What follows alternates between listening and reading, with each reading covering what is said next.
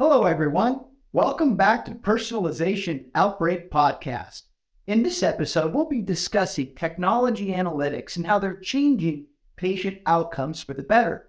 Our guest today is Sunnie Sothern. She's an award winning product manager and executive who has a wealth of experience in leading and growing innovative healthcare and life sciences product portfolios for technology, pharmaceutical, and healthcare companies. Most recently, Sunnie is spearheading the go to market portfolio strategy for AI and healthcare products at Google Cloud. Sunnie has been recognized by Venue Magazine and Lead Magazine as a disruptive woman to watch in healthcare and humbly chosen as one of their top local women to watch by the Cincinnati Enquirer. And together, we're going to talk about how we can use advanced analytics and technology to get a better understanding of patients' individual needs and provide them with more personalized care. So before we get started, please click the like button below, share with your colleagues, and subscribe to our YouTube channel and social media at Glenn Llopis. Let's get started. Join us at the Healthcare in the Age of Personalization virtual conference on May 3 to 4. Two massive shifts are happening in healthcare simultaneously a shift to value and a shift in demographics. We're bringing together some of today's top healthcare executives, patients, and practitioners to discuss how to provide better care and experiences in today's age of personalization. I think we have to change the definition of health. We have to think about the social and economic and educational outcomes as well as the health outcomes. Learn from experts in consumerism and healthcare, inclusive patient care systems, population health, and much more. So it's not just the person with the diagnosis, it's what's around them, their family, their friends, and that is part of their whole being. Register now and get free access to the Leadership in the Age of Personalization course at Lightspeed Virtual Training. Join us today at healthcaresummit.ageofpersonalization.com.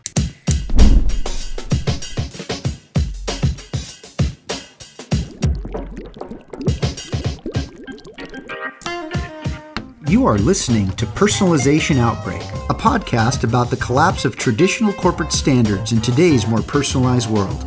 I'm Glenn Llopis. I'm a leadership strategist, author, contributor to Forbes, and founder of the Leadership in the Age of Personalization movement. On this show, I'm interviewing executives across multiple sectors to find out how the balance between standardization and personalization can exist. Sunnie, we've been waiting for this moment. How are you? Great to have you on the show. Glenn, I'm so thrilled to be here. Ever since I first read your first articles and published them in my blog, I was thrilled to have an opportunity to actually speak with you. So thanks for having me here today. Of course, Sunnie. It's my honor. So thank you. So, look, Sunnie, we know the state of healthcare right now. And one of the biggest issues that we're challenged with is how do we create the right experience for patients? How do we begin to see the patient as an individual? Now, I know that humanizing healthcare matters to you. What life event or experience chartered this mission for you, Sunnie? Well, that's a that's a great question, Glenn. and I'll share with you. Um, you know, some people get into healthcare based on a personal health challenge or a family health challenge, and um, they they kind of are driven by that. For me, it actually happened differently. So um, I've always been very passionate about having choices in my life, and I like to help other people make more informed choices about life and their health. And so um, that's really what brought me into healthcare. So when I say people, I mean individuals, families, clinicians, and the people that are making healthcare products and solutions. And the commitment to humanizing healthcare really started with my education as a dietitian. I loved working with patients and helping them to make those informed decisions about what they eat and how much they exercise and things like that. But as I got deeper into my education, I realized I really wanted an opportunity to help more people more. And so the way that I thought that I could help more people more was to scale my efforts through leveraging technology and then to leverage the data to serve up the information in a meaningful way. So early in my career, I saw an opportunity to help more people more by leveraging technology and data to help them make informed decisions.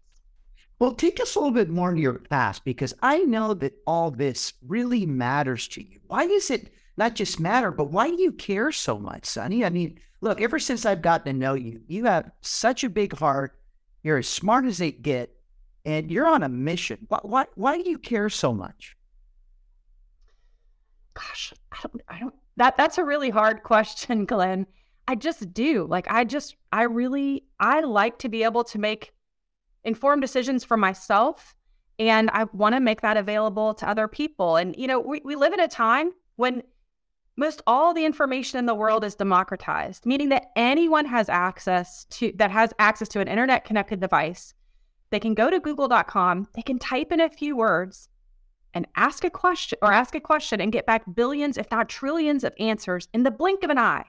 And each one of those possible trillions of answers are ranked and personalized for every single person every single time that they use google.com. One of the reasons that I was so excited to be in my current role at Google was because I really believe in the mission that we have, which is to organize the world's information and make it universally accessible and useful. And when you're looking at the world of healthcare, I think there's no industry that is more ripe or needs it more to be able to take all the information that's out there and to organize it and make it useful so that people can make informed decisions about their health.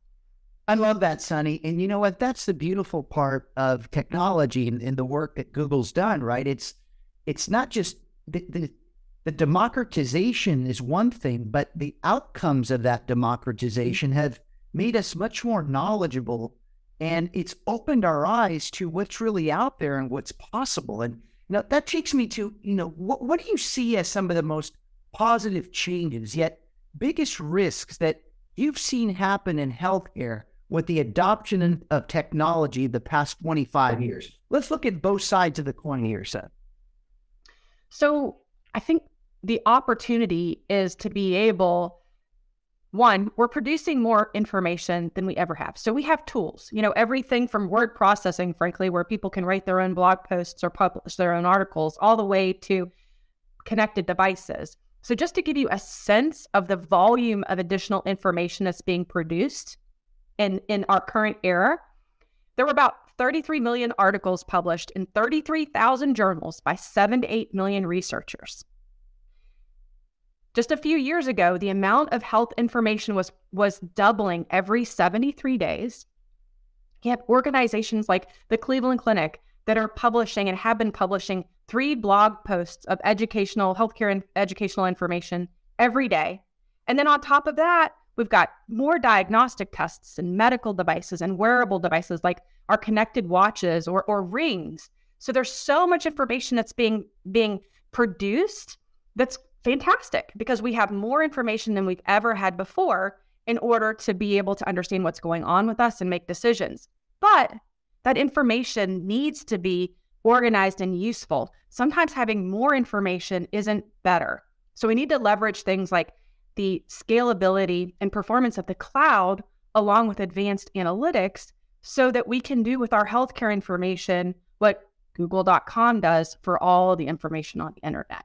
Now, with that being said, you asked about risks.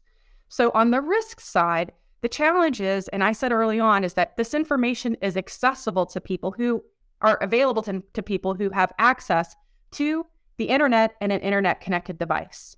We have to be really careful that we don't leave people behind who may be either struggling because they don't have the um, the fast enough internet in their home or don't have the digital literacy to be able to use the tools effectively. And so we need to be thinking about this as we're building products and we're we're thinking about the access to the care that people need based on where they live and their digital literacy.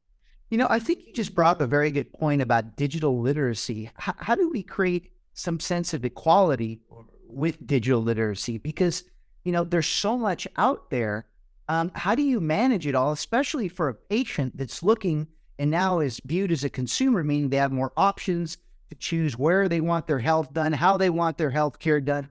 How do we create this bridge with digital literacy? Yeah, that's a really great question. And, you know, it it's a shared responsibility. So yeah. on one hand, I think those of us that have the the honor to work in companies that are creating and producing technology like and devices we have to be very considerate of making sure that we are thinking about and building for everyone. And that's something that that we take very seriously here at google. So we have a responsibility. And on the other side people individuals like each of us as patients or consumers or family caregivers have a responsibility to also be informed about what's out there to make an informed like to be informed and also i think it's as important to have information and use it meaningfully but also when we're with our clinicians we need to think about what we're willing to do and what we're not so we have the ability and power now to and we should if we're not going to take a medication if we're not going to do a follow-on procedure we need to tell our doctor that and then allow the conversation to happen where he might or she might take us down a different path. So, um, uh, you know, sometimes the medication may be too expensive or may have side effects that are not desirable. They interfere with our daily lives. And we need to be willing and have basically the courage to tell our clinicians that no, we're just not, we're not going to do that. So let's make it, let's make another choice together through shared decision making. So, how do you see technology improving to access care? So, there are lots of ways that that's happening. So, one of the um, one of the one way that is really happening behind the scenes that we don't always think about is advanced analytics. So, we're hearing a lot about you know Chat GPT and and LL large language models and all this kind of stuff. And at the end of the day, what we really need to know is how does it make our life better?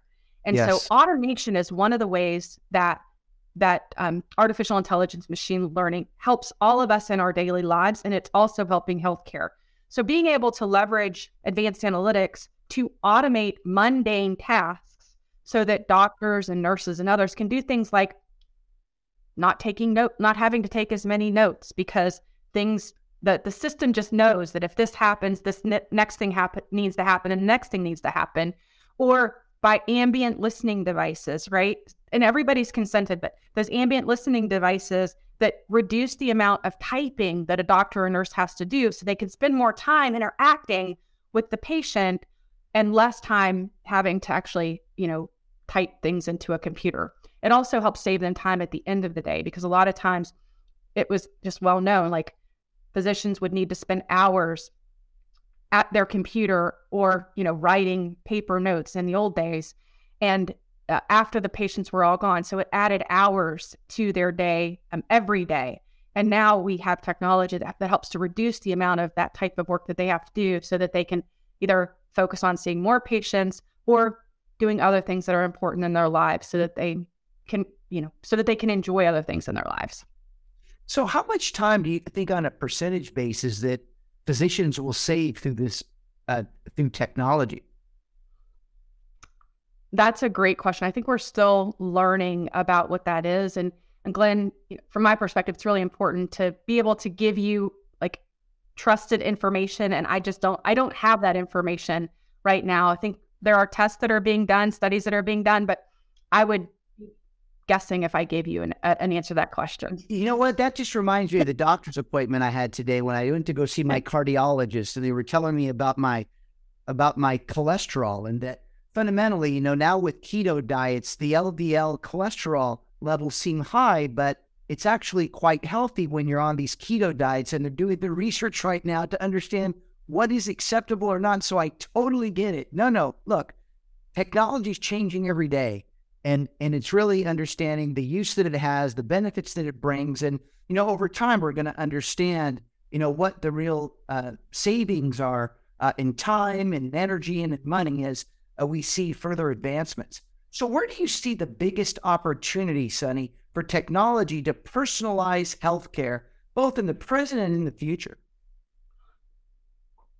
So the there there are a plethora of different ways. The area that I'm really, really excited about is being able to bring the technology that we're using from a personalization perspective in other industries like retail and enter- entertainment and applying that to healthcare. So, if you think about your experience of going to your favorite streaming platform and you know, you've just finished your the latest TV show that you've been watching. Well, right away there's recommendations. If you like this, then why not try this, that, or the other? Um, you can create your own lists, but also there's this these recommendations. Or when you go to you know your fa- your favorite shopping website or even your favorite retail website, now all these these organizations are starting to use personalization and recommendation technology not to keep you from buying something that you've never bought before, but more to make it easier for you to be able to search through the hundreds, if not thousands, if not millions of different items that could possibly be there and and get to the ones that are more relevant to you faster. And you compare that to our healthcare experience. So you brought up a keto diet.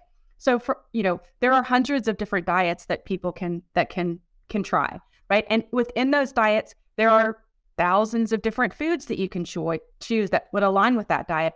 So when anyone is making that first step to either try to get healthy or they're in a place where they're trying to stay healthy after they've had some sort of medical um, condition, there's just too many choices to be made. What you eat, where do you buy it, how do you consume it, what time should you eat, what types of supplements or medications do you take, how should you exercise, how does that impact your sleep, how much should you be drinking? Like there are so many things that go into helping us to understand what we can do in order to optimize our own health or the health of our loved ones, or for a, a physician or a clinician, you just amplify that by hundreds and thousands, right? So, being able to apply these technologies that are personalizing information and entertainment and retail to the healthcare experience is really what I'm excited about. So, just imagine if the next time that you went to your hospital's website and you were able to quickly like click a couple buttons and log in like you can with many other sites and you would land on a page that was completely personalized and customized for you glenn and if you're interested in keto diets then maybe there's some information about the latest keto recipes or given the fact that you talked to your daughter your doctor about cholesterol and the need to you know, continue to monitor that you wanted to know about what keto diets the impact that they had on cholesterol levels maybe there would already be a section of information there that would be personalized for you. And there's other things about you that would be very different than what I would want to see, or that my husband would want to see, or your wife would want to see, or your teenage son would want to see on a site. So we now have the technology to be able to customize those experiences when you first land. And then on top of it, to make personalized recommendations through what's called next best action technology to help you down your health journey. So now it's not just about, you know, improving your cholesterol with keto diets, but it might be that maybe after so many weeks of a keto diet, it might be good to try something else. Maybe you want to do a health cleanse, or maybe it would be great to try this particular supplement, or maybe these types of exercises would be best for you. So your whole health journey could be mapped. And so instead of going to the doctor's office and having to get all this information shared with you in, you know, a 15 minute appointment, and then you walk away trying to remember it all or go through you know a, a binder full of information with technology we can give you the information that you need at the time that you need it and oftentimes even before to help you accomplish your own personal health goals so that's what i'm excited about well that gets me excited too because i feel like the balance of power is going to shift finally in healthcare from the institution to the individual so as a consumer of healthcare. Not only can I access care more easily, but I could also increase the quality of care. Is that, is that what you're saying here, Sunnie? Absolutely. And we've actually always had the ability to do that, Glenn, but it was the the the burden of making that happen was so great, right? Yeah. Because in order to be able to figure all that stuff out that we just talked about from your health path, you would generally have to go to 100 or 200 different websites. You'd have to read all the scientific literature, and it's just overwhelming. And so you had the ability before, but now what we've done is we've reduced the barrier to being able to take this health journey from, uh, you know, in a much more prescriptive path and made it super, super simple. And and that I think that's really what's happening. So we're able to make the the healthy choice, the easy choice in a way we've never been able to do before. You know, that's going to be a game changer. Uh, especially now since we live in a sick world. Uh, I think these are the kind of advancements that are going to take us to become healthy again. But we've been dealing and working within an unhealthy status quo of, of healthcare that's never really been pushed like technology is pushing it to reimagine what's possible for the patient. So, as we wrap this up, Sunnie, how can we achieve a more personalized healthcare experience both for the individual and the people who provide care? So, I really think it goes back to um, for those of us again that have the the honor and the opportunity to build amazing products that change people's lives to make sure that we're taking it very seriously to consider the diversity of our users' needs and then maximize our their ability to simply, easily, and quickly consume the right information at the right time in the right format so that we can make the healthy choice, the easy choice. And then we're also able to make health happens everywhere. And we have the ability to now envelop people with the information they need in order to make those healthy choices on a regular basis. And so we're, we're really so fortunate to live in the time that we do have access to all this information that's accessible to us where we live, work, and play with the tools and technology that we use every day. Now, the power is in our hands to make these tools and these this information to work for us all. Sunnie, thank you so much for your time. You're always so insightful. You're always inspiring me. I'm sure this interview is going to inspire many others to realize that as they take care of themselves, uh, their children, their parents, their grandparents, uh, there's just so much hope that's around the corner. And thank you for enlightening us of the opportunities to come. Now, as we end the show, we always say when you lead in the age of personalization, you will see things that others don't, do what others won't and keep pushing when prudence says quit. Thank you so much, Sunnie. Thank you, Glenn. Thanks for listening to Personalization Outbreak. Make sure to subscribe so you never miss a show. If you enjoyed the content, visit ageofpersonalization.com to check out our free streaming video series and learn how to get involved in the movement. I'm Glenn Llopis. I wish you a good day, and remember, without strategy, change is merely substitution not evolution.